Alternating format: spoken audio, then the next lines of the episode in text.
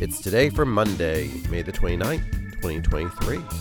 I'm your host, Gary White, and today is End of the Middle Ages Day, International Day of United Nations Peacekeepers.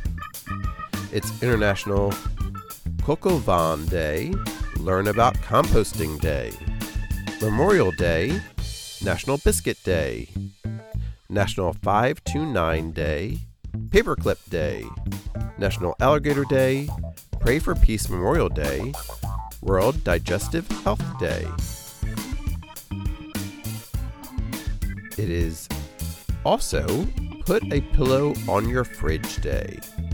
Celebrate each day with the It's Today podcast. Brought to you by Polite Productions. Please subscribe, like, rate, and share wherever you get your podcasts.